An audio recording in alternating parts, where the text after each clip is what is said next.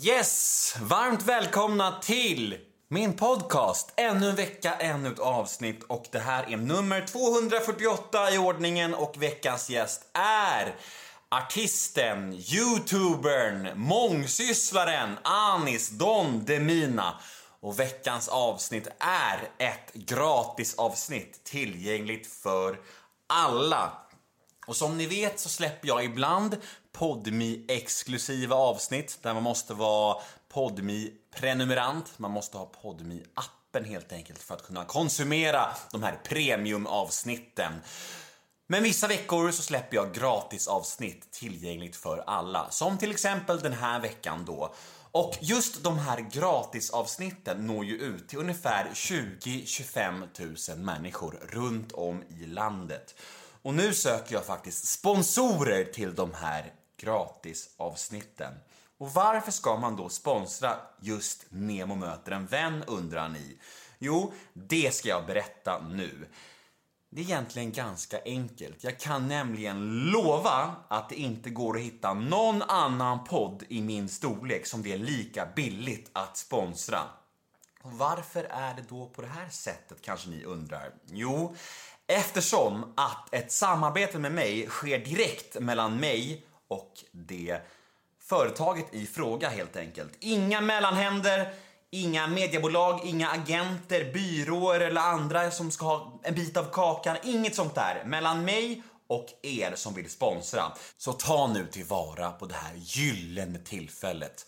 Om du sitter på ett företag som vill prova poddvärlden och som är eh, nyfikna på det här och som vill nå ut till mycket folk, ja, då kan jag lova er att det inte finns något mer lukrativt förslag.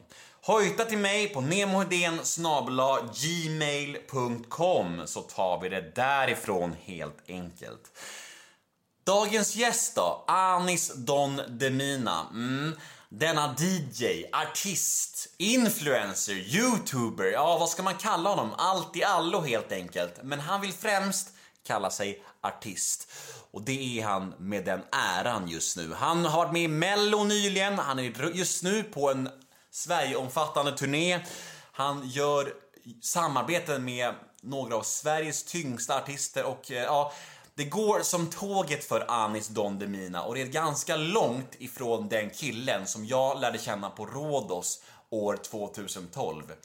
Jag var då på min botten och han stod och var DJ där nere och vi, eh, ja, vi eh, har en del ganska roliga historier som vi kommer beta av i den här podden.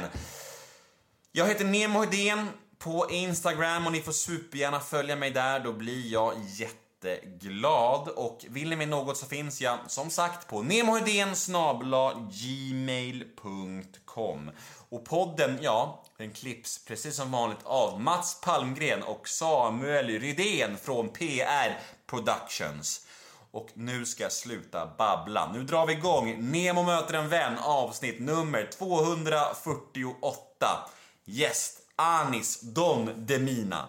Rulla jingeln. Nemo är en kändis, den största som vi har. Nu ska han snacka med en kändis och göra någon glad. Ja! Nemo, ja det är Nemo. Nemo möter en vän. Vi dunkar igång. Nemo möter en vän med Anis Don Demina. Tjurda! Tjo, tjo. Hej! Hej! Hur är läget? Jo, men det är fan bra. Själv då? Det är bra, jobba på som vanligt. Fint att få komma hem till dig. Ja, välkommen. Ja, tack. Kan du berätta hur fint jag bor? Mm, ska vi måla upp en bild här för eh, lyssnarna? Eh, det känns som en klassisk ungkarlslya. Det här är en verkstad. Det var det Ja. Jag har ingen kastat ut min soffa för jag vill inte att folk ska komma hit så jag kan jobba i fred. Aha. Så jag har byggt en liten musikstudio istället. för annars blir det som att folk bara sätter sig här i soffan. Ja, och ska umgås. Jag bara, hallå ser ni inte att jag har fullt upp här med att ta över Sverige? Okej, okej, okej, jag, jag, jag går med på att eh, det är en ungkarlslya slash verkstad. Då är vi överens. Ja, bra. Du, ehm, jag tänkte innan vi drar igång eh, själva liksom podden så kanske vi ska berätta för lyssnarna att vi känner varandra lite grann. Ja. Eh, Go way back. Jag kan säga så här. När jag såg Nemo på Rhodos, om det var 2013 eller 2014 Då var det absolut sista jag skulle kunna tänka mig att han skulle sitta i, i, i mitt vardagsrum spiknykter och ha en podd. Det var liksom, det var mer så här, om någon frågar mig vad är Nemo om fem år? Ah, han är nog död. Det är väl lite mer så här sannolikt. Ja. Du var jävligt stökig. Ja, jag var ganska städad ändå. Ja. Det Det känns som att vi har typ bytt plats sen dess. Nej, jag är fortfarande städad. Ja, nej men jag menar inte så att du är på min nivå som jag var då. Men på något sätt har vi bytt plats. För då var jag ändå så här, men jag var härjade runt, festade mycket. Och, fast jag var verkligen på nedgång. Alltså verkligen lowest of the low. Och du var, minnena jag har från dig var att jag brukar alltid storma baren där du jobbade och bara tvinga dig att spela olika låtar. Ja. Jag önskade alltid, det vet du, Ja. eller hur? Ja, fucka ur. Varenda gång. Oj, ju! Ali, spela fucka ur nu! Du bara, Full som en jävla kastrull. du bara okej, okej, okej. Men det var, den funkade så jävla bra då. Jo, den var vad grym den var. Perfekt. Shoutout till uh, Gunther Berg och Chris. Och kompani. Tor! Tor! DJ Hunk. Och framförallt Frasse King. Kungar. Ikoner. Du, alltså, om man följer dig på Instagram och följer dina Insta-stories, alltså som idag till exempel, sitter och skriver låtar med Erik Sade. Och eh, Jubel. Ja, uppe i smeten eller? Ja, fan nu jobbar vi på. Fan vad fett. Ja, vi skrev alltså typ det vackraste jag skrivit någonsin tror jag. Berätta. Eh, jag vet inte hur mycket jag får säga, säga så här. Men när släpps det här? Ja, kanske om två veckor. Ja, okej. eh, nej, vi jobbar på en liten, lite av en banger. En eh, kärleksballad, rap, pop-ish. Eh, det är jävligt fet. Eh, och det är sjukt, både jub, alltså först och främst Jubel, så jävla duktiga producenter och låtskrivare. Och Erik Saade också. Så Det är så jävla coolt för att du, när man ser dig sitta i studion med såna här Erik Sade och för några veckor sedan satt du med eh, Norli och KKV tror jag. Nej, Herbert. Herbert, ja men precis. Och det, och det är så här, alltså det är ju riktiga, riktiga tunga artister. Och det är liksom inte, inte för att förminska ditt artistskap, men det är så här, man bara shit vad coolt att han kommit dit på något sätt. Ja, alltså det är kul för att det är, det är, det är väldigt många, alltså så här, jag blir ju jag hatar det, men jag blir ju stämplad som en youtuber som gör musik. Eller, så här, eller jag, jag tror att vissa ser det så, för att jag har mest folk som tittar på mig på Youtube. Jag själv ser mig som en musiker som gör Youtube. Um, och det är väl egentligen inga andra youtubers som har kommit tror jag i alla fall, så, så, den, så, en så bra bit på vägen i musikväg som jag har. Uh, och sen vad det beror på vet jag inte. Det är väl för att jag gjorde musik långt innan jag gjorde Youtube. Mm men det är sjukt kul. Alltså, det är väldigt så här, inspirerande människor att jobba med. Man, alltså, Herbert är ett geni. Eh, bland, och det, det, det är många, vi har suttit med så mycket vettiga människor. Shoutout till Kanto, vad vet ni om Kanto? Jävligt duktig producent. Ehm, så det är fett kul, det är asroligt och jag bara äl- älskar varenda sekund av det. Vi satt ju och tog en lunch för någon vecka sedan och pratade lite inför den här podden och inför lite andra projekt som kanske komma skall. Ska inte säga för mycket. Men då berättade du om att det var jävligt hektiskt just nu. Alltså det var eh, folk som ringde, folk som stod här utanför. Och... Kan inte du återge vad du sa då? Eh, just det. Eh, det var det, förra, förra, förra, förra veckan, eller förra, förra veckan. ehm, då... Först läckte mitt telefonnummer. Eh, så mitt, min telefon ringde konstant. Och då, det var, spelade ingen roll om klockan var tre på natten eller tre på dagen. Det var hela tiden någon som ringde. Alltså om jag tog bort stör ej, då ringde det. Och om jag behövde ta ett viktigt samtal om någon som ringde, det gick inte. För att så fort jag pratade telefon så ringde det upp till någon annan och så hann jag inte gå in och blocka den för nästa person. Det var kaos och på det så stod det en massa kids utanför min balkong och ropade på mig. Och det så här, jag varit jävligt så här, det var jävligt mycket för en och samma gång. Ehm, Nu får du fan stänga av tin Tindermannen. eh, nej, så det var jävligt, nej, det, men det är så, det är en del av jobbet. Ja. För du har ju fått ett jävla genomslag nu. Eh, med, eh, alltså du syns ju överallt. Och hur hanterar du det? Är det bara gött eller är det också lite så här omtumlande? Alltså det har, allt har ju sina för och nackdelar. Typ idag var jag på väg hem från studion och jag ville bara hem för att jag behövde jobba. Och då åkte jag på Drottninggatan med min elcykel. Och så är det en massa kids som ropar efter mig och jag har hörlurar på. Så jag kan låtsas som att jag inte hör dem. Och då, typ, jag, för att jag, då kommer jag fastna där. Och så, här. Eh, så de bara springer efter mig. Och jag bara, jag bara nu drar jag liksom. Så jag bara gasar och gasar därifrån. Och, och det vill jag inte behöva göra. Alltså en sån grej, så att så man flyr typ. Ehm, och de skriker kör det där, kör det där, kom hit, kör det där. Och jag bara, så här, jag har inte tid nu. Man vill inte säga nej heller. Liksom. Och det är väldigt sällan jag säger nej. Typ aldrig. Jag tror jag tackat nej till en selfie en gång. Typ.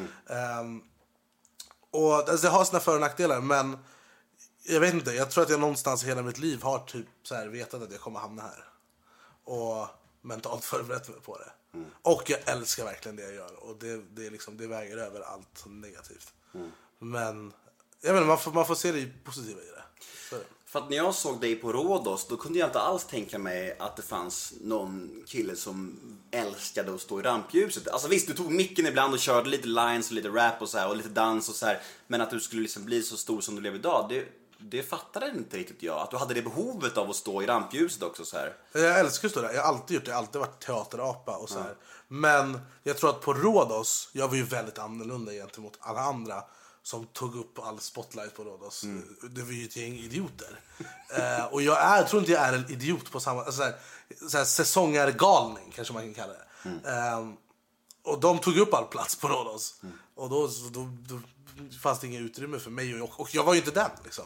Jag giggade, jag DJade och sen så gick jag hem. Eh, och jag tyckte det var skitkul. Ja, Det krävs något jävligt extremt för att vara galnast Ja, ja, på Rhodos. Det, det, ja, det, ja. Brist på livslust. Ja, men verkligen, verkligen. Du, eh, vi pratade lite om det här med att du har ett enormt genomslag just nu och eh, jag var inne och snokade på din Instagram och på din YouTube och eh, jag scrollade lite genom kommentarerna. Och du får ju mycket kärlek och det är ju ashärligt men det är ju också en del människor som är ganska alltså, elaka och skriver ganska men så här, påhopp och säger syrliga saker. Och jag, jag är ju en jävligt känslig människa och tar åt mig mycket av vad folk säger. Hur tacklar du sånt? Alltså rinner det bara av dig eller blir du ledsen och sårad? Alltså, det enda, de enda negativa kommentarerna jag får i, i princip är att jag är fet. Och det, är, det kan jag brösta. För att det är ingenting, då betyder, det är inte som att någon har kollat min video och bara nu gjorde han något för jävligt och ska, alltså inte så, utan det är ju bara för att folk hittar ju inga fel och då tar de det enda som i princip finns. Eh, och folk hittar alltid fel. Om jag går ner i vikt, vad ska, då hittar de något annat att klara. Ja, vi saknar gamla Alice eller whatever. Eh, men för varje negativ kommentar så tänker jag på de tusen kommentarer, så jag har ju minst tusen kommentarer per negativ kommentar, om inte mer, som berättar om hur fin och duktig och bra jag är och hur mina videos och min musik verkligen så här påverkar folk positivt. Och det, det gäller inte... Det gäller, alltså så här, om det, människan funkar ju så att om du får tio kom, nio komplimanger och en negativ kommentar. Det enda man kommer ihåg är det negativa. Och det är livsfarligt. Så jag försöker verkligen att så här, komma ihåg de andra. Det positiva. För att jag vet att... Och, och jag vet också att i 99% av fallen, de här som skriver taskiga grejer, det är bara folk som vill ha uppmärksamhet. Jag är väldigt duktig på att ignorera sånt. Jag blockerar folk direkt. One strike and you're out på alla mina sociala medier. Kommenterar någon något negativt på Youtube, alltså så här, om det är någon som skriver något konstruktivt, då, då, då kan jag svara till och med för då, om det är något vettigt. Och så här, hur jag ser på det. Men det händer ju aldrig i princip. Det är alltid, ja jag vill ha fetto, typ så. Och då är jag så här, dölj användare från kanalen. Då kan de sitta och kommentera hur mycket de vill. Deras kommentarer syns inte. Uh, och på Instagram så blockar jag bara. Mm. Och det, det finns andra personer, jag behöver inte nämna namn, det finns andra personer som jag tycker är, som är huge, alltså jättestora, som jag tycker tacklar det här jättefel. För att de svarar på de här människorna och hugger tillbaka på de här 12-åringarna. Och det är exakt vad de vill och det triggar det bara ännu mer och det triggar andra människor som också vill ha respons. För det är det enda folk vill ha, de vill ha respons. Jag, det, var, det var någon gång jag hade haft en jättedålig dag. Alltså en riktigt kass dag verkligen. Eh, och så var det någon som skrev något riktigt efterblivet till mig. Och jag ville bara svara, hur jag knullar din mamma. Men jag gjorde inte det. Jag ringde min manager och bara sa, tja, hur jag vill gå och döda den här personen. Jag är så jävla lack för jag har haft så dålig dag. Och då sa han det, han bara, han bara, det finns, han, han, bara, han bara välj vem du vill vara nu.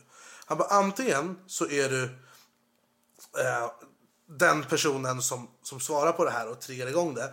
Eller så är du untouchable. Han bara, kolla på Ed Sheeran. Tror du han någonsin skulle svara om någon skrev något taskigt till honom? Aldrig. Och han bara, så bara, vem vill du vara? Och jag bara, så, ja, det har du jävligt rätt i. Mm. För det, man får inte ut någonting.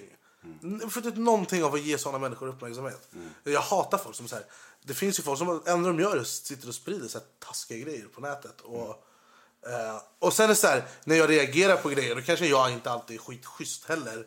Men då är det, det är liksom ett underhållande syfte och jag tror folk fattar det. Och de som jag reagerar på är ofta folk som har liksom valt att vara med i forum där folk reagerar på det. Så det är inte så här helt oväntat om de är med i Hemliga beundrare så finns det en chans att jag reagerar på det. Ehm, och det är, ja, så. Så att jag tycker, det, är- jag tycker det, är jätte, det är väldigt oskönt att det ska behöva vara så. Men det finns ingen mening med att, att låta det bryta ner en och grubbla över det. Du kommer aldrig vinna. Du vinner aldrig om du svarar. Så enkelt är det. Nej. Man ska inte göra som Eminem gjorde heller och göra en hel platta om det. det är så här.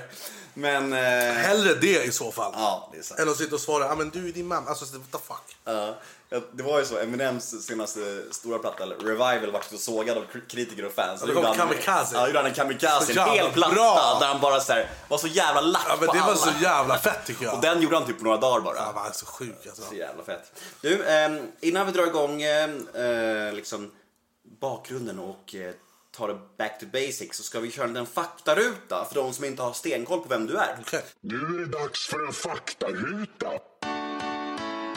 Namn, Anis Don Demina, ålder, 26. familj, Eh, har en bror, en syster, en mamma och en brorsdotter, nyfödd. ingen pappa? Nej, han har gått bort. Okej. När då? Fem, sex år sedan. All right. Yrke? Eh, DJ, musikproducent, artist, youtuber, trendsättare.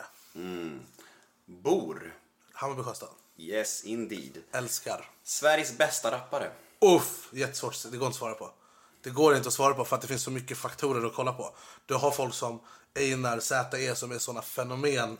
Sen har du liksom så här, ly, vad heter det? Så här, Lyriker? Ly- Ja, men så att Erik Lundin, Organismen, Herbert Munkhammar som är genialiska på sitt sätt. Eh, så det går lite, det går lite perioder. Fricky som är helt egen. Eh, Nolly KKV som är så jävla fire. Hovet, jag älskar Hovet.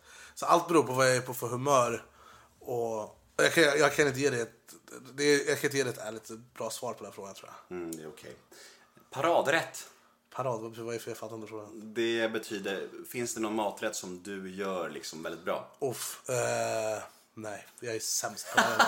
Du har sett mitt kylskåp. Jag såg det, det var det deppigaste jag har sett. Alltså ditt kylskåp, det var en halv falukorv och två plattor Red Bull. Ja. Fy fan.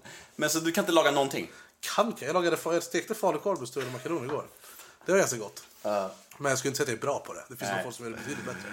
Vad missbrukar du? Red Bull. Red Bull. Energidryck, ska jag säga. Sveriges bästa youtuber? Therese Lindgren. Vilken egenskap hos dig själv har du svårast för? Uff, bra fråga. Jag... Jag gillar att göra klart saker. Typ som, så här, som jag satte mig och redigerade en video nu innan du kom. Det fanns inte en chans i världen för mig att jag ska göra klart den efter vi har spelat in det här. Utan när jag börjar på det då vill jag färdigställa det. Och problemet med det är att det kan ta till sex på morgonen ibland. Eh, istället för att jag bara ska gå och lägga mig, gå upp i tid och ha bra rutiner. Och göra färdigt det på morgonen istället. Så rent hypotetiskt hade du kunnat säga till mig så här, Nemo, det blir ingen podd, du får gå hem igen. Ja, typ så. Men eh, då, nej, inte så, så dåligt planerad är jag inte. Men det, alltså, jag gillar att göra klart. Så jag hatar att behöva pausa på saker för att sova typ. Jag fattar. Bra, faktarutan avklarad. Nice. Snyggt.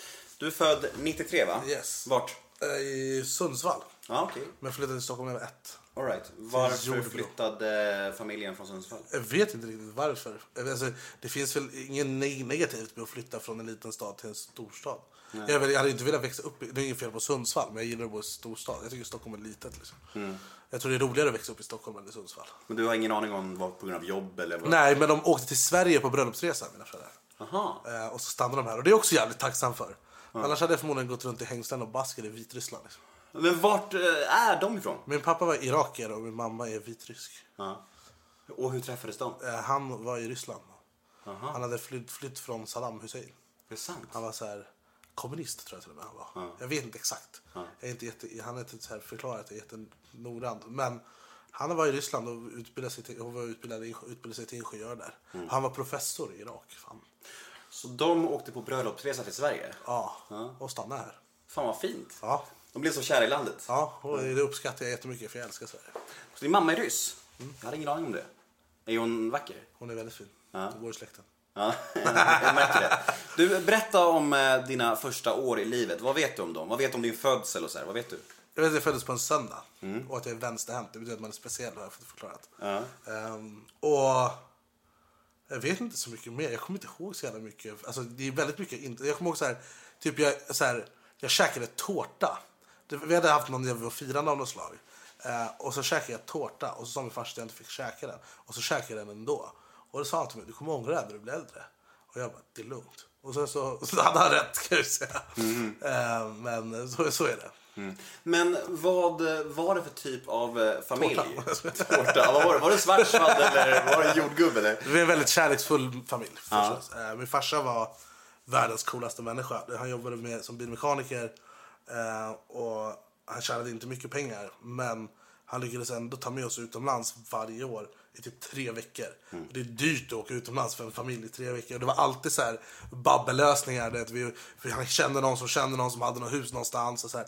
så vi, vi har ändå varit så här i Marocko, Egypten, Portugal. Så vi reste varje sommar verkligen. Och jag blir, jag blir jätteinspirerad av, av det. Att så här, han hade inte förutsättningarna med sig men han löste det alltid för sin familj. Liksom. Och min mamma är musikalisk. Så det är det, hon är för detta pianist, pianist och nu är hon musikhistoriker. Så hon lärde mig att spela piano tidigt. Och jag var ju så här, mammas pojke. Min brorsa var ute och spelade fotboll och så här, grabbig. Min syrra var ju liksom så här, hon var väl lite bådas favorit för det är första barnet. Och jag var yngst och mammas pojke. Så medan alla spelar fotboll så spelade jag piano. Liksom. Så musiken kom tidigt? Väldigt tidigt. Hur tidigt? Så tidigt jag kan minnas. Jag har alltid varit... Alltså jag satt och plingade på den när jag var, inte kunde prata typ. Vilka instrument behärskar du? Eh, piano, gitarr och lite munspel. Det är fan fantastiskt. ja. Ja. Men du, så vart, eh, ni bodde i Jordbro. Mm, och hur länge bodde ni där? Eh, jag flyttade hemifrån när jag var 15-16. Min morsa bor kvar där. Eh, men jag flyttade därifrån när jag var 15-16. Ganska stökigt där va? I Jordbro. Ja. Det är hemskt. Ja. Alltså jag älskar att jag är uppvuxen där för att det formade mig till den jag är. Men eh, det är, det är inte, det är inte som att bo i Sjöstaden. Liksom. Eh, så att, ja, det var lite tumult ibland. Var ni tajta syskon? Jag och min syrra var inte så vi tjafsade bråkade ganska mycket.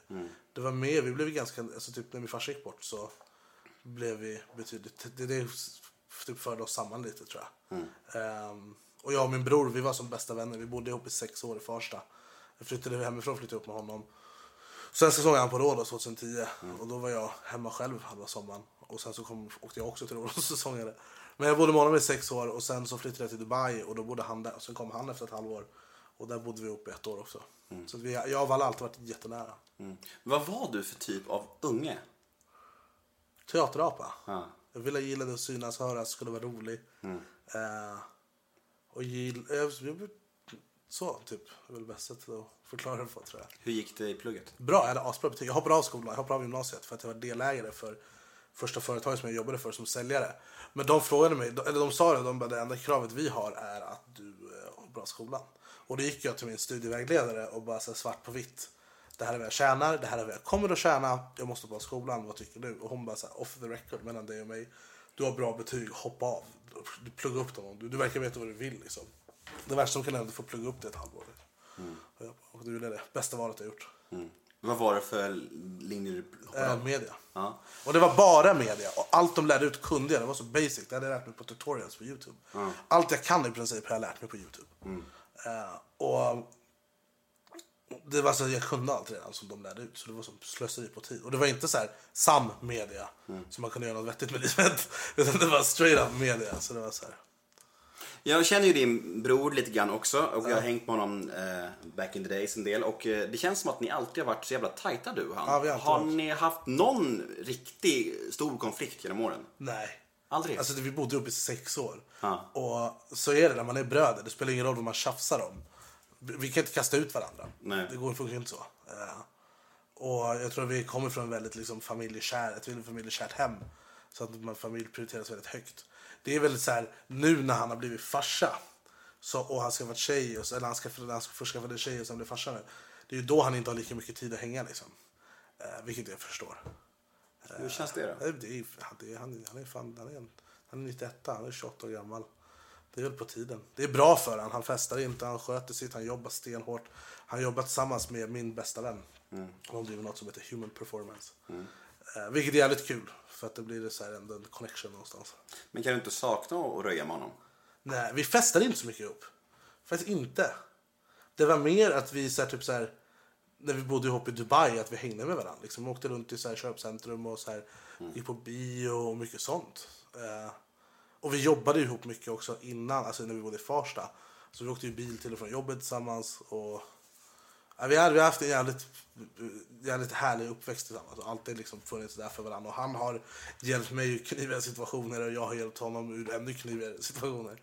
Så det är jävligt, och han är med i mycket videos. Vi reagerar på mycket grejer. Det blir som en grej att han är med och reagerar på hemliga beundrare och så. här. Så det är skitkul tycker jag. Men du berättade att du ärvde, ärvde det musikaliska från din mamma. Och eh, vad har du fått från din pappa? Arbetsmoralen. Ja. Min farsa jobbade stenhårt morgon till kväll. Ja. För att kunna göra sånt som att ta med familjen utomlands. Liksom. Eh, så det tror jag. Och också så här, inte se problem utan se lösningar. För att han gjorde väldigt mycket så här ghetto solutions. Så att säga. Och det tror jag efter. Och håret, krullet är ärvt min farsa. Men han gick bort för fem år sedan sa du. Ja, fem, sex år. Vad, eh, hur tog det på dig? Jag var tillbaka på jobbet dagen efter. Är det sant? Ja, jag bara så stängde ut det. Det var så jag hanterade det. Jag tror inte det finns så rätt och fel sätt att hantera det. Jag tror det är viktigt att man hanterar det. Sen har jag skrivit lite låtar om det eh, som finns på Youtube och lite sånt. Och mer så här, ja, det var så här, efter två timmar på sjukhuset när jag gick bort, då var jag så här, nästan så här, okej, skönt att det är över. Han ligger på sjukhus i sex månader liksom. Eh, så här, skönt att det är över. Och det är the circle of life. Han sa en grej till mig typ så tre dagar innan han gick bort. Han bara, han bara jag kommer slockna när som helst. Ehm, och när jag gör det så vill jag inte att du ska lägga dig, sätta dig i ett hörn och tycka synd om dig själv utan gör mig stolt istället. Och det har jag tagit med mig som fan sen dess. Så det är viktigt att höra. Var det cancer eller? Ja. Ja. Och massa annat. Men cancer var väl det som satte spiken i kistan tror jag. Ja. Hur, eh, vart det extra viktigt att ta hand om morsan då efter? Eller? hur? Min morsa är jävligt stark. Ja. Hon är jävligt stark. Hon är en jävla maskin igen. Eh, och vi tar ju hand om henne alla tre. Finns därför, hon vet ju, för mig, jag träffar inte henne lika ofta som jag hade velat. Men jag vet att hon, liksom, vi pratar i telefon ibland. Hon kollar på alla mina videos. Hon har sagt det. För jag säger alltid förlåt jag inte hör av mig lika ofta. Och hon säger alltid, jag kollar på dina videos och så länge jag inte ser att du garvar och ler och gör någonting vettigt så, så är jag stolt. Hon, hon fattar liksom grejen. Ja. Ja men alltså hon var ju den musikaliska och när hon ser dig plötsligt vara med i liksom, Melodifestivalen, hon måste bli helt till sig. Ja, hon tycker det är asfett. Ja. Jag, hade, jag, hade, jag har tänkt på det jättemycket. Så här. Jag hade velat se min farsas reaktion. Ja. Det är så jättehemskt att jag aldrig kommer få se det. Ja. Det, det var det enda jag tänkte på så fort vi var klara. Alltså när, vi, när låten var slut på Mello. Liksom. Ehm, Men sånt är livet. Så det är inte mycket. Man kan inte få allt. Nej. Så är det verkligen. Eh, du, eh, när vi träffades på eh, Rhodos för, ja, vad fan blir det? Det var 2012 tror jag första gången. Ja. eller 13. Var, vart var du någonstans i livet då? Och hur hamnade du där? Ja, 2012 så... Det är så sjukt, för 2012... Jag jobbade som säljare och DJ. Jag hade DJ något år bara. Och så var Johan Stjernberg, han? Just det. Han var typ chef ish på Peppes. Och drog för han jobbade ju på klubb i Stockholm och jag på Nipe. Och jag DJade för honom. Eh, och han ringde mig och bara tja vi behöver en DJ. Och jag bara lätt. Jag, Jag jobbade också på Nipe ett tag. Ja jävlar. Ja. Och på Pans. Ja. Nej, men så jag eh, åkte dit och så blev jag DJ på Peppes. Och det var så jävla bra för det, man DJar så nio timmar per kväll, sju dagar i veckan, typ sex dagar i veckan. Man blir så jävla duktig DJ av det. Eh, och jag knöt mycket kontakter, hade jävligt kul. Eh, och sen säsongen igen 2013. 2014, det var, det var lite, det lite intressantare för då, då åkte jag hit på, åkte dit på fylla. Eh, och så stannade jag hela säsongen. Men jag flydde från så här, skulder. Eh, jag, behövde- alltså, jag, när, jag åkte till Dubai då hade jag skulder på 250 000 när jag gick hos Kronofogden. Liksom. Som jag sen, det var därför jag typ åkte till Dubai. För att kunna bara beta av det. Det gjorde jag på tre, mina första tre månader. Ehm, men jag kommer ihåg det för då var jag där eh, istället och bara flydde från mina problem. typ. För att jag var 18 år och hade jättestark kreditvärdighet för att jag hade jobbat från att jag var 15-16. Liksom. Eh, och sen, jag kommer ihåg det var någon dag jag hade någon bakfylla på Rhodos 2014 som var riktigt hemsk efter Paradiso typ. Och då kom alla de här problemen tillbaka lite som en käftsmäll. faktiskt. Eh, så jag var ju glad och så här och, och så men jag ju, hade inte gjort de bästa valen kanske. Men du stack alltså till Dubai när du hade massa skulder. Alltså var det tanken då att sticka dit för att kunna betala sina skulder? Nej, alltså jag hade det i åtanke. För att jag visste inte hur det skulle sluta. När jag, jag åkte ju dit utan någon riktig förberedelse. Jag tror jag åkte fyra dagar efter att jag bestämde mig att jag skulle åka och flytta dit. Så jag sålde allt jag ägde och hade, mina andelar i bolaget som jag jobbade med och bara stack. Eh, Men då och- hade du allt spikat där med jobb och sånt där eller? Ha, nej. Nej?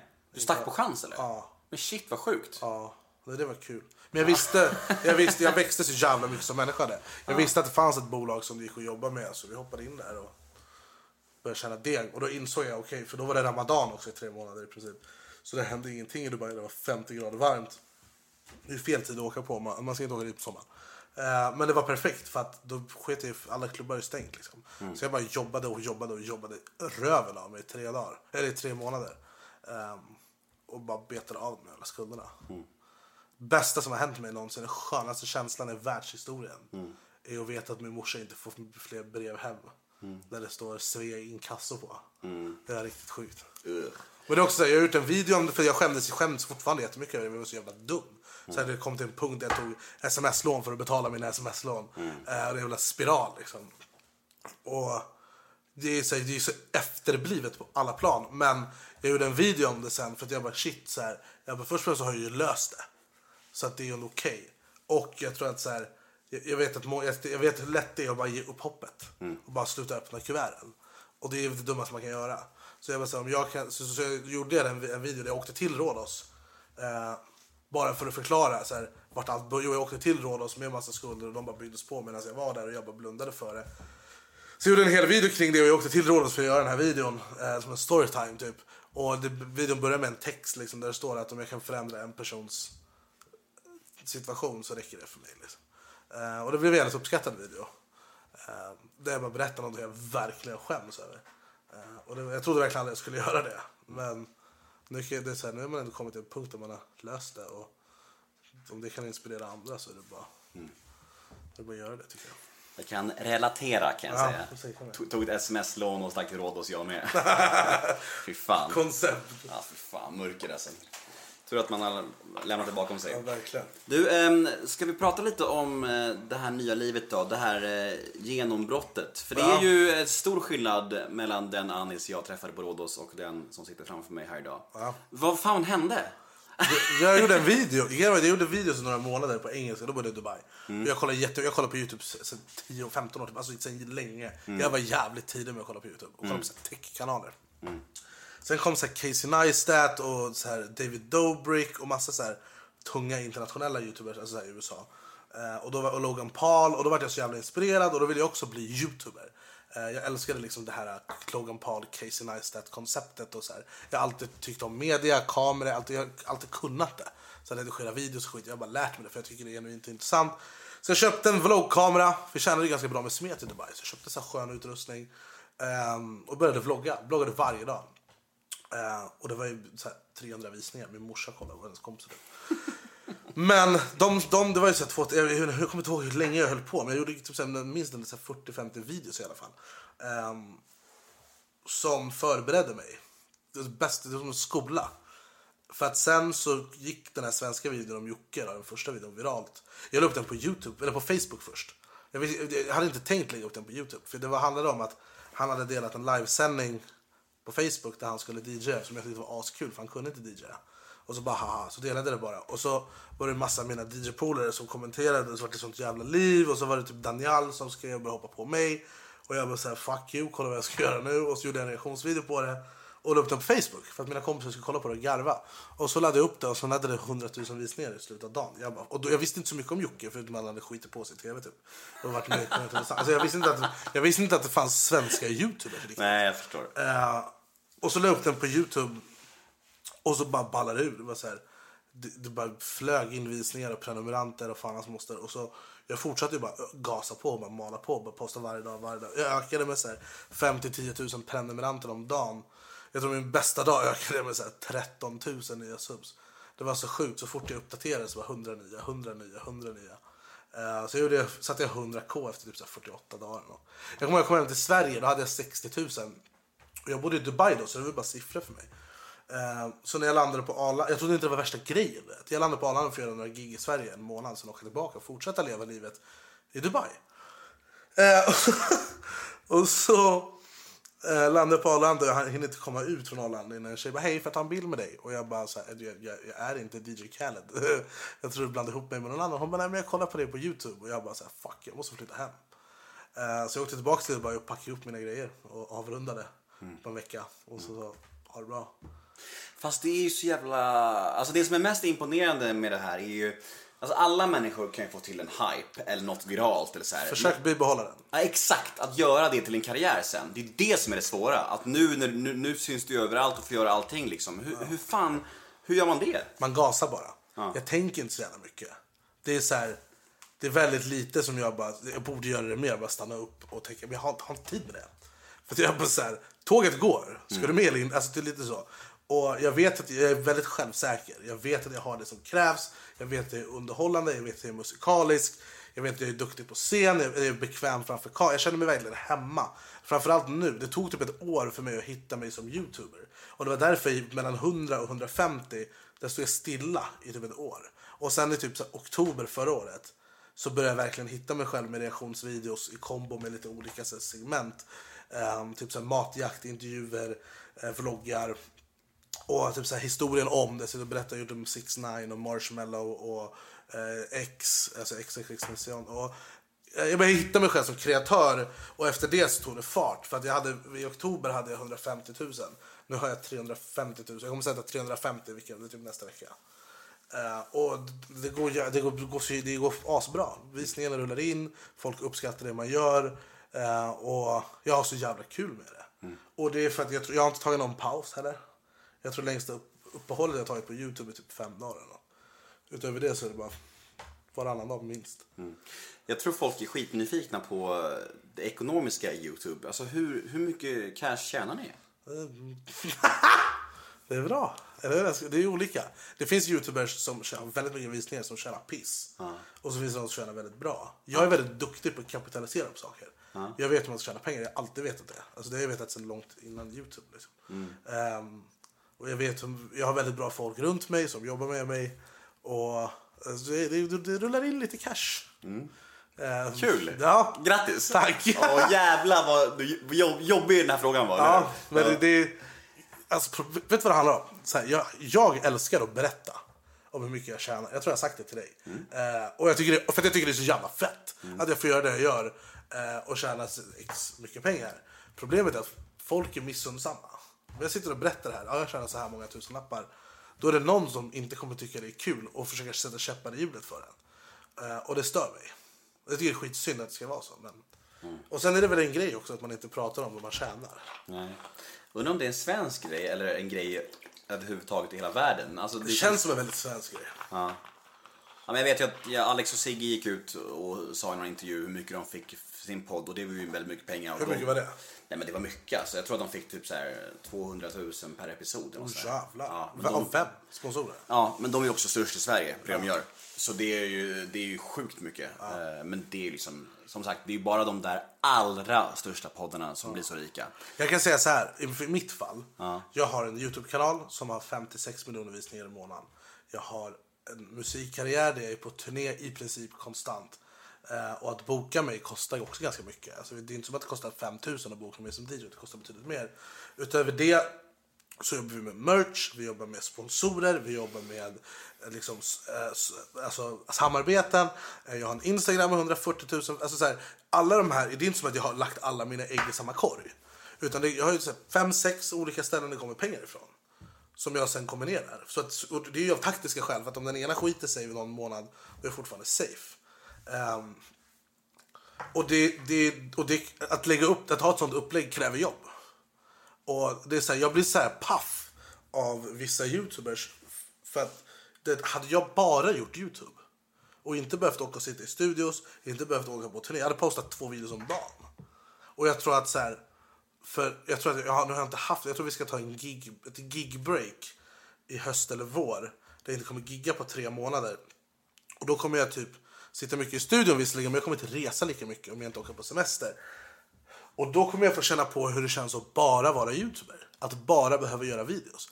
Det är så här, det, jag vet inte om jag är så här, om det är, det kanske är positivt för att det är, det är utmattande att göra videos hela tiden. Men jag bara säger, det känns som jag har tre heltidsjobb medan så många andra har ett och ett halvt. Och folk klagar. Youtube är påfrestande som fan. Extremt. Det är så här mental misshandel. Och hela tiden liksom känna att man måste prestera.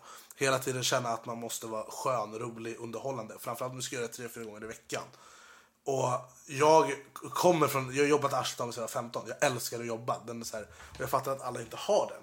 Men det är så här, Youtube är bara hälften av det jag gör. Och jag postar mest av alla i princip på Youtube. Bortsett från vissa få. Och jag blir så så här, vad gör resten? Mm. Jag bara så här, tänk om jag bara hade varit youtuber. Jag hade varit, fan jag hade varit rik. Du, eh, vi ska snacka lite Mello nu. Du har varit med i Mello två rundor. Jag vet inte om den första räknas. riktigt. Ja, men vi, idag räknas det. Okej. Jag var som en möbel i Samir och Viktors nummer. Ja, du var ju saxofonist i Samir och Viktors Shuffla. Ja. Och sen så var du med som artist. Uh, var det året efter? Det var året efter. Ja, jag tror det. Vad, berätta lite om eh, båda gångerna och hur du upplevde det och skillnaden och ja, upplevelsen. Första gången var så jävla så här uh, surreal, säger man så? så här, orimlig. För att jag hade flyttat hem från Dubai. Åt, så här, jag flyttade, det här Mello var i typ januari, februari. Jag hade flyttat hem i augusti, september. Så jag bara så här, det för ett halvår sedan. Jag stod ihåg det, fem minuter innan jag ska gå på scen på ett utsålt Friends Arena med 3-5 miljoner tv-tittare. Står jag med en jävla saxofon i skjorta och bara så här. För, för typ 6-8 månader sedan bodde jag i Dubai och bara jag ska aldrig flytta hem för jag hade det så bra där. Och nu står jag för en utsåld arena och ska spela saxofon i Samir och Viktors mellon. Vad är det som händer? Jag börjar asgarva. Så bara, kollar man på videon så tror jag man ser hur jag garvar medan jag går och springer in. Um, och bara, jag bara såhär, what the fuck. Uh, och i år, Hur hamnade du där då? Ett skivbolag som tycker jag passar där. Ja. Jag och och Kände du dem innan? Samir, Samir kände sedan innan. Men vi ligger på samma skivbolag. Och det var väl ett taktiskt sätt för skivbolaget att ge mig exponering. Eh, Men det var ju innan du blev record artist. Ju. Nej. Var det inte det? Nej, nej, nej. Nähä. Det var innan vi släppte raplåtar. Ja, ja. Då släppte vi EDM-låtar, alltså DJ-musik. mm. Men vi, då vi, vi fortfarande rankat som DJ och Mm. producent. Det är nu, senaste typ halvåret, som vi har gått över lite mer till en art- artistprofil, eller vad man ska kalla det. Mm. Ehm, och sen i år när vi var med, det var så jävla skumt, för jag satt i studion med Jimmy Jansson. Och vi satt och jobbade på lite grejer. Mm. Kul att du säger Jimmy Jansson, för vi snackade om Jimmy Jansson i förra veckans podd också, när jag hade med Anna Bergendahl. Ja, han är Så- kung. Han är underbar. Han är melloguden. Ja, det är kul. Nu nämner vi Jimmy varje vecka i min podd. Han, han, är, han, Han förtjänar, är värd det. Han förtjänar alltid lite till. Jag träffade hans son. Är världens gulligaste unge. Wilmer, eller Ja, hur? exakt. Ja. En kung. Fan jag minns det. Det är fan sjukt alltså. Men vi, hade, vi satt och jobbade lite grejer och han bara, kan inte du testa rappa på det här? Så här. Och då hörde jag låten första gången och jag bara så här, jo visst. Så skrev jag lite rader, hoppade in i studion och spelade in det. Och så skickade Warner det till SVT, och de, för de hade inte godkänt låten innan. Och sen så hörde de mig på den och de bara, det här älskar vi, vi vill ha med Anis också. Vi kör, alltså typ så. Och på den vägen var det. Mm. Nu ser du Anis. Många säger Anis. Jag säger också anis. Ja. Men många säger anis. Ja. Anis är en krydda man har i bröd. Ja. Jag har gjort 350 videos och säger tja jag heter anis, är mina, varmt välkomna. Men folk säger fortfarande anis. Men nu sa du Anis. Men det var för att de sa anis. Ah, okej. Och hon tjejen som du sjöng med, eller? Siana. Siana. Hon eh, är väl en gammal idoltjej va? Som alla andra tänker jag säga. Det är många Ja, ja, ja, ja, ja. Alla går från idol Det är till ju Mello. här mönstret. Det är, Ja, verkligen. Det är så här, idol. Det finns två vägar. Det finns idol och sen tyst i några år och sen karriär. Eller idol, Ica Maxi-turné, Mello, Ica Maxi-turné, julskiva, tack för mig. Så finns det också Idol. Nej, det finns också Mello, vinna Mello, satsa på en större karriär och sen går inte den så bra så måste man bita i det sura äpplet, krypa till korset och gå tillbaka till Mello. Ja, exakt. Det är den. Det är, det är en jävla cirkel alltså. En jävla sekt. Det är så, för det är så intressant att se de där, många av de här mellovinnarna, de tänker så här, nu ska jag bli stora i hela världen. Sen så blir de inte det. Och så ser man dem, så går det några år och så är de tillbaka i mello. Men kolla på typ Chris Clefford. Mm. Den finaste rösten jag hört i mitt liv. När han, Imagine Audition i Sverige. Jag satt hemma hos en prov, jag kommer ihåg det som det vore nyss. För jag övervägde om jag skulle reagera på Idol eller inte. Och så kom han och så sjöng han bara, sjöng brallan av alla. Mm. Och jag bara så här, jag bara, jag bara, antingen så kommer han spela in en julplatta efter det här. Eller så kommer han bli en superstjärna. Mm. Och det, det hände inte så jävla mycket för honom, han- även fast han vann Idol. Nu är han ju med i Am- Am- Am- America's Got Talent i USA och det går asbra, vilket är skitkul. Och jag hoppas, men det är, så, det är så fel väg att gå.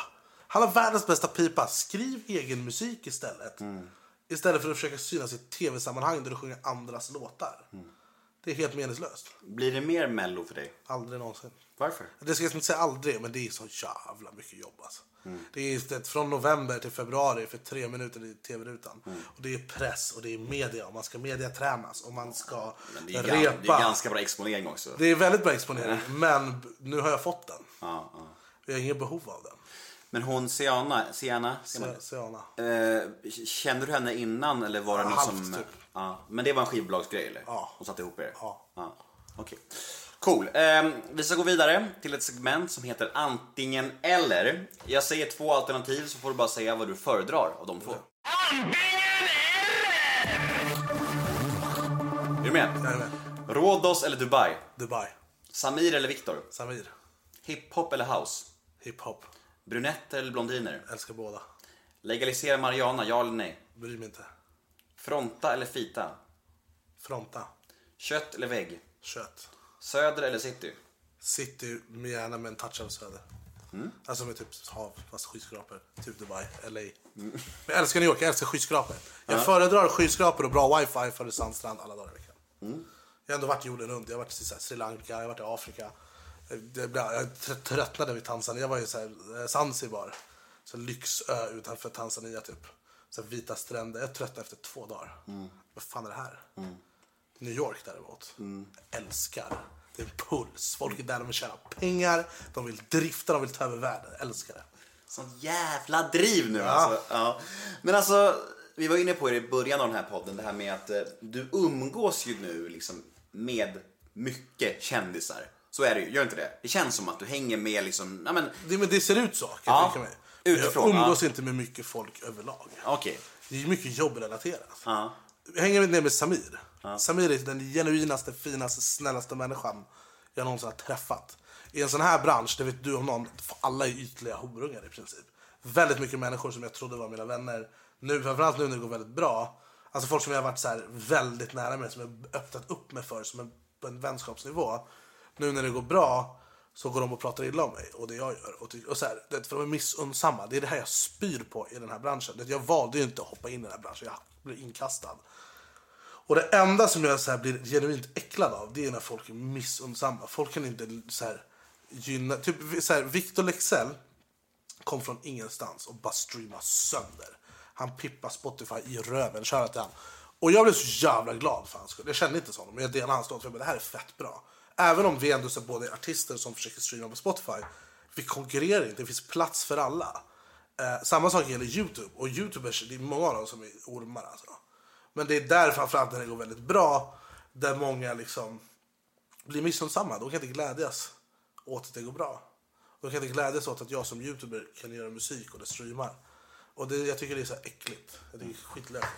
Kollar man på vilka jag gör youtube-videos med så är det inte så jävla mycket youtubers. Jag gjorde med Therese häromdagen, eller häromveckan. Men utöver det jag, försöker jag ha lite så annorlunda gäster.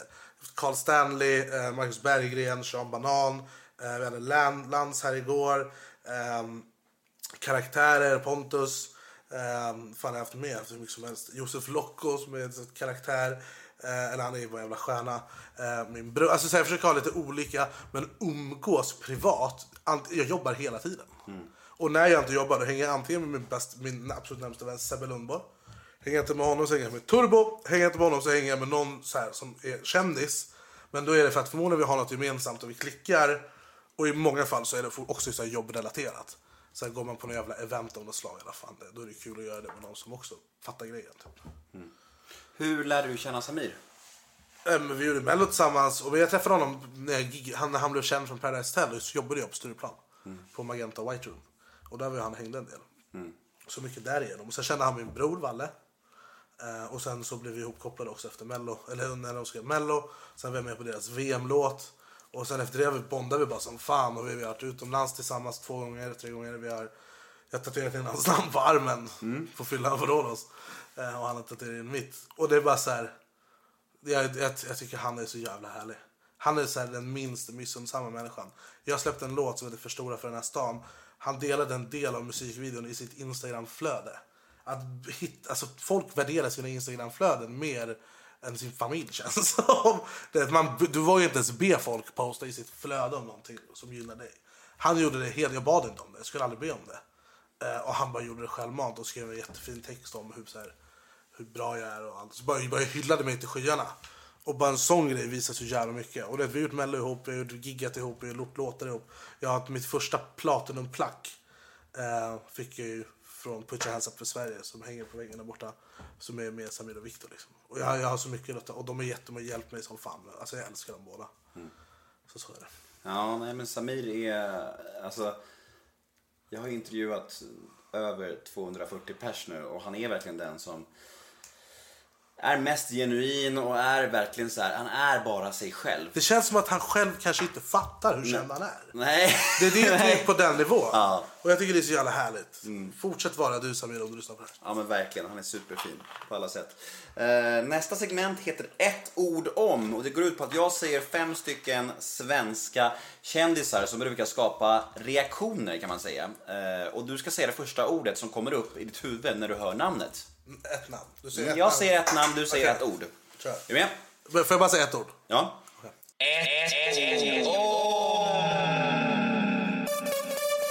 Ett ord om Alexander Bard. Skägg. Eh, Jimmy Åkesson. Talare. Joakim Lundell. Speciell. Cissi Wallin. Vet ej vem det är. Alex Schulman. Vem fan är Schulman? Diss track.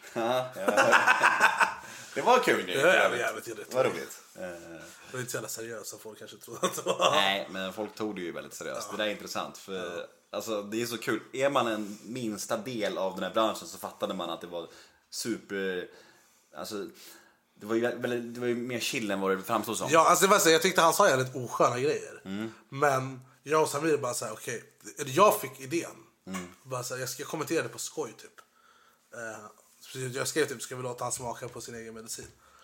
Um, det var inte, fanns inte så mycket tankar bakom den kommentaren. För han la upp dem där på sin Instagram.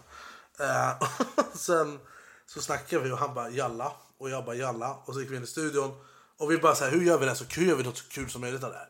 Det handlar inte om bara, nu ska vi sänka kjolen. Det var inte så. Det var, okej, hur garvar vi åt det här på bästa möjliga sätt?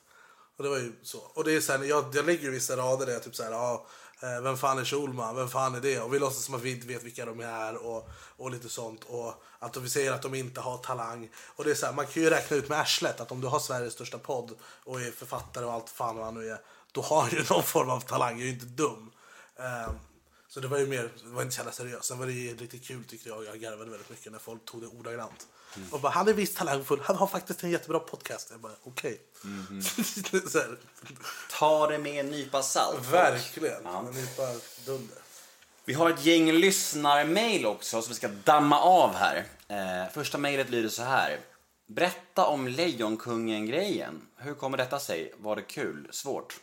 Jag sa till eh, min manager, till Robin Svensk, att jag ville vara med i Lejonkungen. Jag älskar Lejonkungen. Jag har tatuerat på min arm.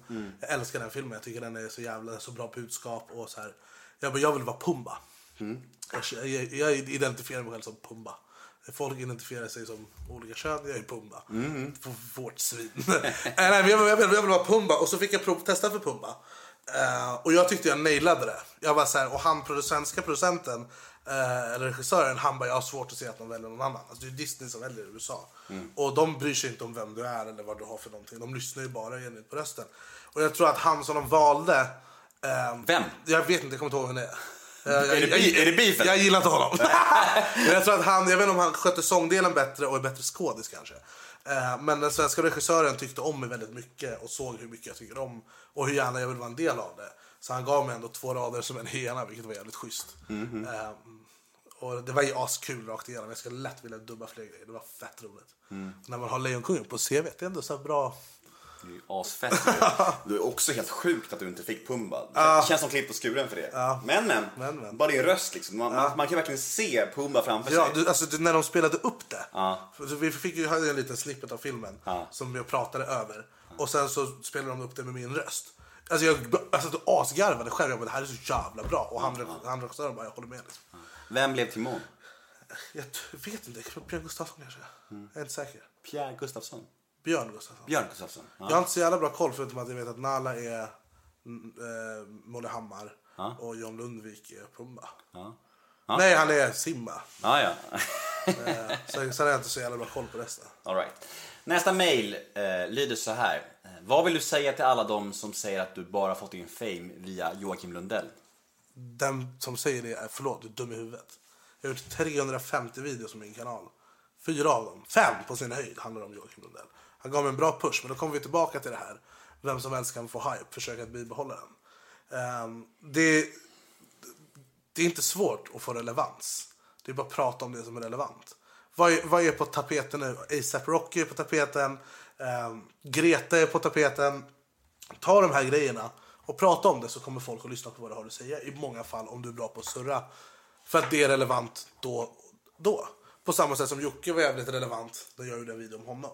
Sen visste inte jag att det skulle bli så jävla stort. Men ehm, den personen som säger det och förbiser allt annat jag har gjort som är liksom i form av Melodifestivalen, släppt musik, streamat 20 miljoner på Spotify 50 miljon, nästan 60 miljoner visningar på Youtube. Eh, om man kan förbise det och bara det är alltid tack vare Joakim Lundell, då förlåt, då är man dum i huvudet. Nästa mail lyder så här. Eh, Hej Anis. I din video med Einar så hintade du om att du haft det lite tjafsigt med Vlad Reiser. Kan du inte berätta lite om er relation? Det finns ingen relation att berätta om. Den finns inte kvar. Nej. Jag är inte intresserad. Vissa människor, gör, vissa människor agerar på ett visst sätt i vissa situationer som jag inte tycker är okej. Och sen gör de det flera gånger om. Och det är ingenting, alltså jag, vill inte, jag vill inte prata om det för det är inte värt min tid att prata om. Jag, jag, är in, jag, är, jag, tycker han är en jätteduktig kreatör. Men som person har jag ingen respekt för honom. Okej. Yes, eh, mail nummer fyra. Vad är den största skillnaden mellan den offentliga Anis Don Demina och privatpersonen? Jag skriker i mina videos. Alltså i mina reaktionsvideos då höjer jag ju volymen ganska duktigt. Men jag är exakt samma person. Och det märker man om man kollar mina vloggar. För då är det mycket mer vanlig Anis. Men det är fortfarande samma. Så jag tror att i och med att jag inte valde det här. I och med att jag inte gjorde Youtube bara nu ska jag bli Youtuber. Utan jag gjorde bara en video för att det var kul. Och jag så här, var mig själv. Så tror jag att så tror jag att det är, sam- det är inte så jävla stor skillnad. Vad tycker du? Du som ändå känner mig. Nej, jag håller helt med. Jag skulle nog säga samma sak. Att eh, om man bara följer dig på ja, men Youtube eller sådär så kan man nog tänka, säga att du är lugnare IRL. Ja. Ja, liksom, och att det finns en sida som är ganska så här, ja, men, som, det, som, vi, som du visar nu. Ja. I dina videos är det mycket skrik och gap, men det är också det, är ju det du gör. Du reagerar ju och det är, blir kraftfullt. Det det- krävs ju en reaktion. någonstans. Exakt. Eh, Du borde konstigt med reak- reaktionsvideos utan reaktioner. Jag menar det. Icke-reaktioner. Fy fan vilken platt video. Ja, nästa mail lyder så här. Eh, Hej Anis. Kan du spela saxofon på riktigt? Ingen kommentar. Jag, jag, nu, kan jag, nu, nu kan jag faktiskt spill the beans. Det är så jävla sjukt. Först och främst, för er som inte vet det. Det finns inga live-instrument i Mello i princip. Um, utöver det så ser man att saxofonen inte är myggad. Alltså det är ingen, det är ingen mick på den. Uh, och jag shufflar. Och ska jag spela saxofon, jag kan inte andas när jag shufflar för det är så jävla fysiskt påfrestande. Så det, nej, det, går- jag spelar inte på riktigt. Jag får fortfarande mail. Alltså jag skämtar, det var ett tag där fick de komma en gång varannan vecka. Tjena, kan man boka dig som saxofonist till vår företagsfest? Och jag bara, äh, det, är- det, är- det är fullbokat. Men alltid när någon har frågat så är jag bara, "Nej, ingen kommentar. Men jag kan inte svara på det. Men eh, nu vet jag, nej jag kan inte spela saxofon. Jag önskar jag kunde spela saxofon. Är ett jävligt vackert instrument. Ja. Litet scoop du bjuder på här. Ja. Eh, Nästa mail lyder så här. Du blev, väl fall, du blev väl farbror ganska nyligen va? Berätta om det. När du själv en barnlängtan? Om jag själv har en barnlängtan? Nej. För att jag har aldrig så mycket att göra. Jag köpte hund för ett, i, ja, typ ett år sedan. Ett och ett halvt år sedan. Som jag inte kunde ta hand om. Jag trodde det var, jag var jävligt dum. Eh, och den hunden är i jättetrygga händer nu hos en person som är i familjen. Liksom. Och det är fortfarande jag som står för allting. Eh, men när han, tar hand, han tas hand om någon som att, kan ge hund, Simba, den, han heter Simba, den tiden han förtjänar. Men så att, ja, jag, ska, jag kan inte ta hand om en hund så jag kan absolut inte ta hand om ett barn. Eh, men jag gillar tanken av det nu när jag har sett det. Så liksom så, på riktigt. Eh, det, är fort, det är fortfarande så sjukt tycker jag när jag håller Chloe heter hon. Hur gammal? Några månader bara. Hon föddes i maj. Jag, jag var med i Sommarkrysset. Eh, och då, jag är ju nominerad eh, som årets genombrott i Rockbjörnen. Eh, och Rösta, då- rösta, rösta, rösta. rösta. Rösta varje dag fram till 13 augusti tror jag. Ja, fett. Eh, skitsamma. Eh, de, då ville de prata om det. Eh, och vi hade liksom så planerat det sen innan. Eh, bara så vi hade rehearsat det. Liksom, att, ah, hur känns det att vara med i Rockbjörnen och lala, så ska jag pusha det. Och då satt min bror och hans unge precis bakom mig när vi intervjuades. Vi stod liksom bland folk, publiken. Och då bara så här, fick jag feeling. Jag bara, vet du vad något som är fetare än Rockbjörnen? Och, man är så här. och så bara, så här, det här är Valle, han precis, jag har precis blivit farbror. Så här, för det är så jävla, det är så mycket större än allt annat. Det är så jävla sjukt. Jag fattar fortfarande inte. Det, jag, ah, nej, jag, jag, säger, det, nu är hon fortfarande ett bebis, ett spädbarn. Jag längtar tills hon börjar bli en människa. På riktigt. Och börjar säga grejer. Och när hon säger sitt första körda. Det ser fram. Ja, bra. Nästa mail lyder så här. Du verkar ju vara så stabil och trygg. Glad, bufflig och energisk. Därför blir man extra nyfiken. När blir du liten, rädd och osäker? Det är väldigt långt utanför min comfort zone. Sen står jag på scen i Mello. Lugnt. Det var, alltså jag var knappt nervös. Det är så här, man är rädd att man ska snubbla typ. Men jag är väl rädd och liten. Det är väl när jag är utanför min comfort zone. Typ Fångarna på fortet. Det var inte så jävla kaxig när jag bråkade med ormar liksom. Men överlag. Jag tror mycket i livet handlar om inställning. Det är som, som sälj. Mycket handlar om inställning. Och så länge man går in med inställningen jag ska fan brösta det jag ska göra det. Jag behöver med sommarkrysset häromdagen. Jag bara fan vad kul vi ska ha. Liksom den inställningen. Den är vad som krävs. Man är alltid lite nervös. Pyttelite. Typ så att man ska snubbla och sånt. Och det är viktigt för det att man tar det på allvar. Men det är fan sällan jag känner mig liten och rädd. När jag bodde i Dubai och gick ut på nattklubbar själv för att prata med folk, för att lära känna folk så jag kan få DJa. Då var jag liten och då var jag skraj. Alltså så mycket, jag växte så mycket som människa där. Jag åkte till nattklubbar själv, satt var tvungen att komma dit när de öppnade så jag kom in. Eh, satte mig i baren och drack vodka Red Bull i två timmar, så blev fullt på stället och jag blev dyngrak. Och så gick jag ut och surrade med folk som, jobbar med, jobb, som jobbade där. Alltså krogisar och promoters och fan vad det nu är. För att liksom ja, men få liksom så här. För att få gigga. Då var jag rädd. Jag kommer ihåg de här taxiresorna till klubbarna. De var inte kolla med skyskrapan. Jag är helt ensam. Det var, det var läskigt. Är jävligt fett. Ja, du, ehm, vi börjar bli klara. Eh, men avslutningsvis så ska vi ha något som heter Nemos känsliga fråga. Okej. Nemos känsliga fråga. Blev du nervös nu? Nej. Nej, det är bra. Eh, Den lyder så här. Jag har hört rykten om att du har bytt från din pappas till din mammas efternamn. Hur kommer detta sig? Det finns ingen riktig tanke bakom det. Alltså det, det är inte så här, och jag vill inte ha hans, inte så. Jag tycker min mamma har ett finare efternamn bara. Det är väl det. Och jag värderar, alltså så här, jag var ju mammas pojke liksom. Och så. så jag tror mycket det. Men det finns ingen så här scoop bakom det tyvärr. När bytte du? Länge sedan. Ja. Det var, det var jätte, det var innan, innan, jag säsongen på Rhodos. Liksom. Ja. Och det är ingen hemlighet? Nej. Nej. Min mail är fortfarande min pappas efternamn, Anis.tahir. Som min farsas efternamn. Så det var inte så känslig fråga då? Nej. Nej. Vill du ha en annan känslig fråga? ja, visst. Jag vet inte, vad är känsligt? Ehm, ja, men om, eh, om dig har jag ingen mer. Jag har en, jag har en om din bror, men den kan vi ta off cam sen. Okej. Det är så schysst mot honom kanske. Nej. Han är inte här och han kan inte försvara sig. Nej, exakt. Du, eh, det här var ju svintrevligt. Verkligen. Ja. Eh, nu tycker jag att alla som lyssnar ska gå in och rösta på Anis på Rockbjörnen. Hur gör man det? Man går in på Aftonbladet på Rockbjörnen så finns det där som bland årets genombrott. Se till att Anis blir årets genombrott. Du, eh, tack för idag. Tack själv, kul att du kom. Eller kul att jag kom. Tack för att jag fick komma till din podd och tack för att jag fick komma hem till dig. Eller du hem till mig. Ja, det är lite förvirrande. Ja. Och kolla på mig på Youtube, ett Anis Don och Mina, Anis Instagram, Spotify, Anis Don och Mina överallt. Eh, tack, tjo, hej. Han är så driven och han är så bra på att pusha sig själv. Och nu ska jag gå och sätta mig och ladda upp en video. Så att jag!